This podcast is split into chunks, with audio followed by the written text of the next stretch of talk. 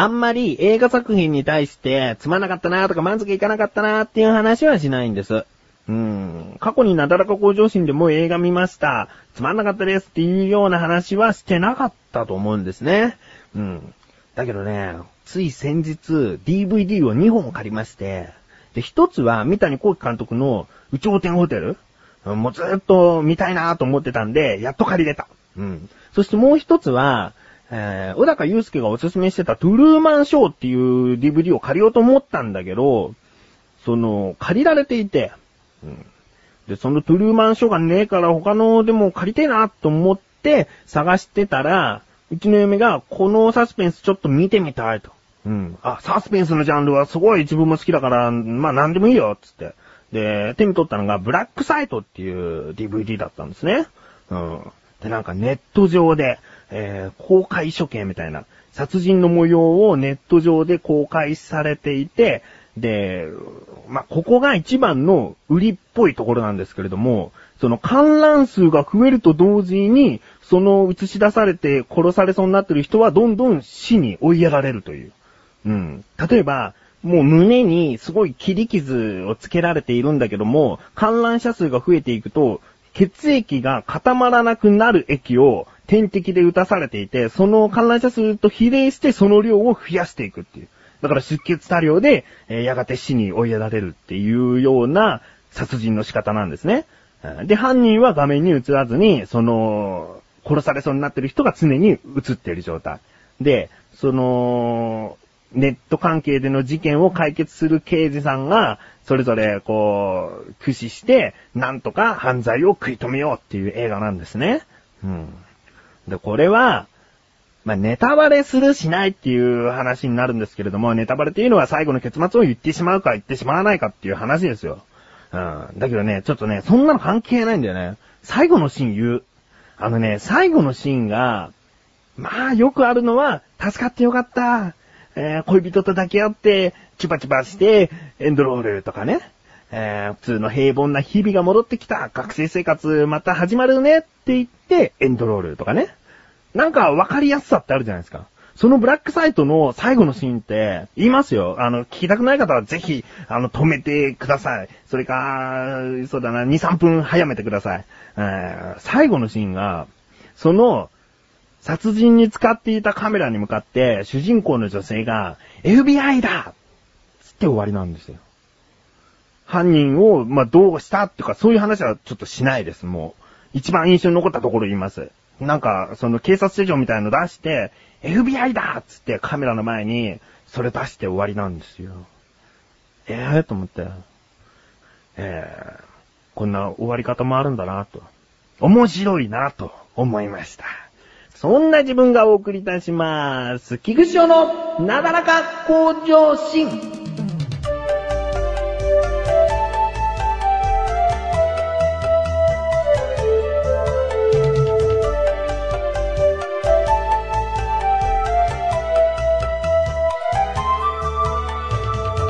そのブラックサイトという話は、初めに言った通り、あの、面白くなかったよとか、楽しめなかったっていう話をしてたんじゃないんです。最後のシーンこんなだよっていう話がちょっとしたかっただけなんです。うん。ということで、面白いものをちょっとお話ししてきた、あそうだ、DVD2 本借りたんですけれども、頂点ホテルは1週間で1本しか見る時間がなかったんで、見てないんですよ。で、その、DVD 返す期間をちょっと忘れていて1日延滞しちゃったんですね。640円、2本で640円かかったんだけど、うん、宇宙ホテルは見ないとな、あの時選択間違ったかな、ブラックサイトじゃなくて、宇宙ホテル見ればよかったな、なんていうことは思ってないブラックサイトでよかった。あーブラックサイト面白いってことで、面白いものを、ちょっとまたはお話ししたいなと思います。自分は、携帯電話のアプリで、あの、パズルゲームをやってるんですね。うん、で、そのパズルゲームの中に、よじよじロジックっていうのがあって、よじよじっていうのは、四字熟語の4字です。うん。そして、四字熟語の、えー組み合わせパズルなんですね。うん。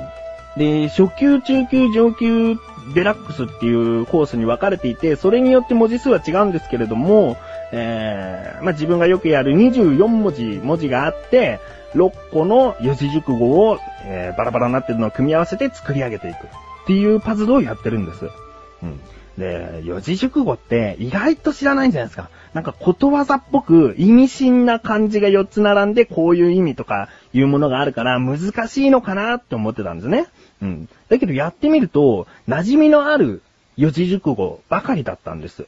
例えば一攫千金とか、えー、正真正銘とか、そういったなんか聞き覚えのあるような、聞き馴染んでいる四字熟語なんで楽しめるんですね。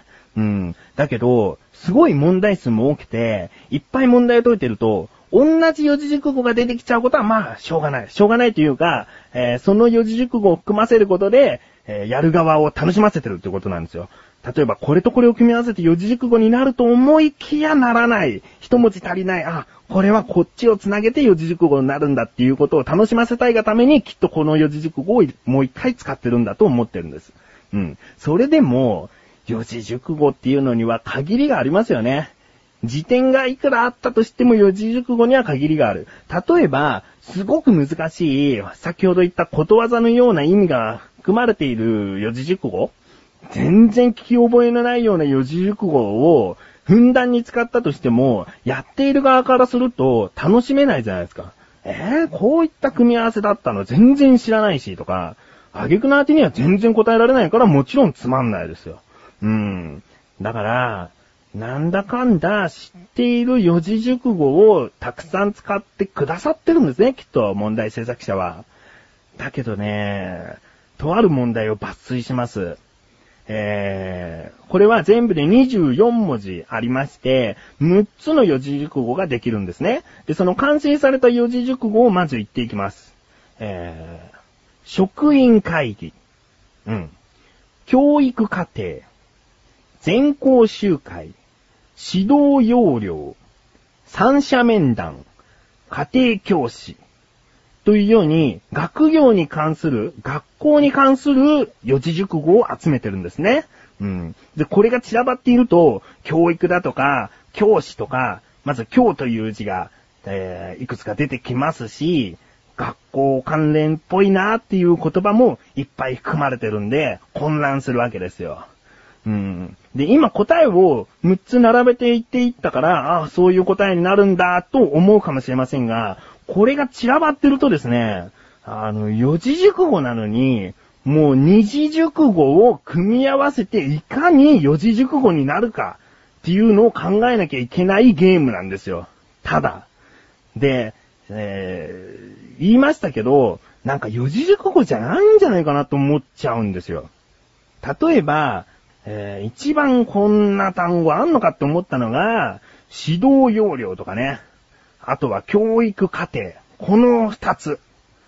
これってなんかもう指導と要領でもろ二つだし、教育と家庭でもろ二つだし、もう指導過程だって実際にある四字熟語なんじゃないかと思っちゃうし、ね、教育要領だって、教育する人の要領っていう意味かもしれない。うーん、難しい。そういった意味ではすごい難しいんですよね。指導なんて言葉は、例えば教育指導っていう言葉がすごい使われてるような気がするんですよね。あの人教育指導の先生だからって言いませんか？うーん、教育を指導する人。まあ、教頭先生的な立場の人ですよね。教育指導の人だって言ってたんですよ、自分が高校の時は。だから絶対この単語で合ってると思ったら、全然正解ってランプがつかないしね。うん。だけど、だけどですよ。うん。こういった四字四字ロジックをやっていると、四字熟語は覚えますね。うん。今んとこ覚えたのが、牛陰馬食。うん。暴飲暴食。無芸退職。異食同源。ね。うん。まあ、勉強になるね。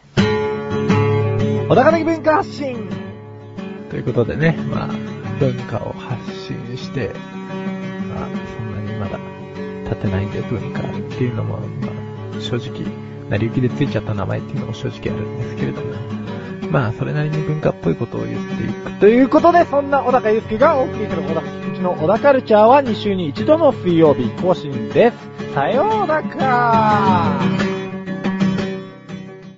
メールが届いております。ラジオネーム鶴丸さん。本文、翔さん、前回はライダーズジャケットの件ありがとうございました。言われてみれば、擦れて破ける時にはだいぶ時間が経ってますね。かっこ笑い。またちょっとした疑問が出てきたら質問させてもらいます。では、ということですね。ありがとうございます。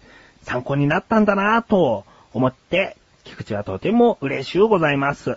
はい。これからもう、なんか質問があったらもうすぐ、めんどくさい、この質問調べんの、と思ったら、すぐ教えてください。ということで、コーナーに参ります。自力80%。このコーナーでは日常にある様々な疑問や質問に対して自分で調べ自分で解決していくコーナーでもあり、リスナーの方からのご相談やお悩み解決していくというコーナーです。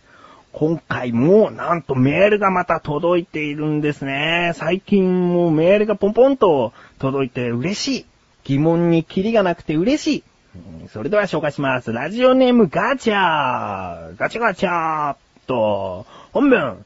こんばんは、菊池パパさん。どうも、パパやってます。今回は缶ジュースの量での疑問。ほい。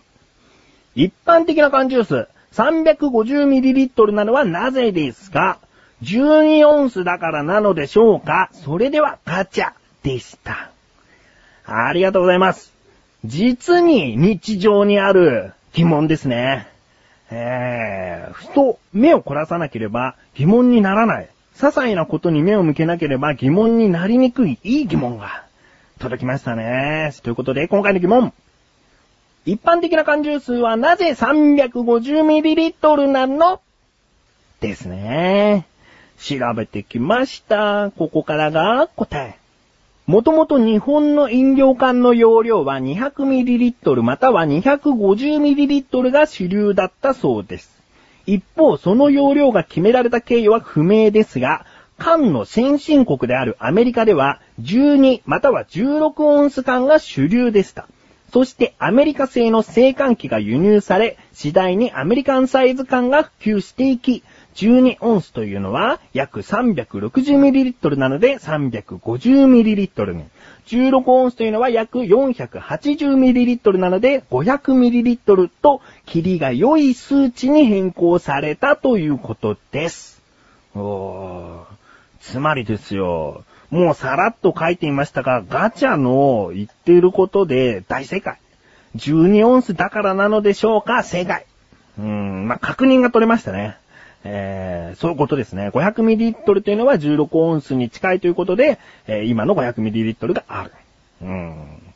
まあ、街で見かける容量の中途半端なものっていうのは、意外と海外のオンスに、えー表されて、日本ではこんな中途半端なんだよっていうことが多いのかもしれませんね。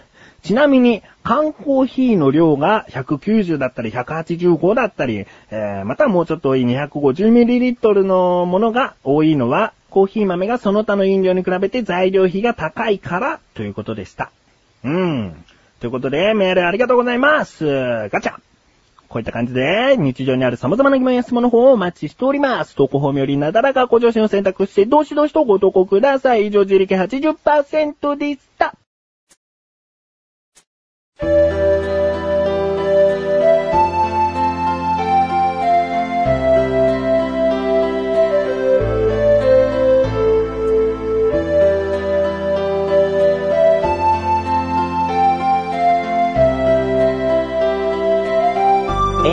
ディングでーす。そしてすぐお知らせでーす。今回のなだらか向上心が更新されたと同時に、兄弟番組小田カルチャーが更新されました。これは菊池もアシスタントとして出ています。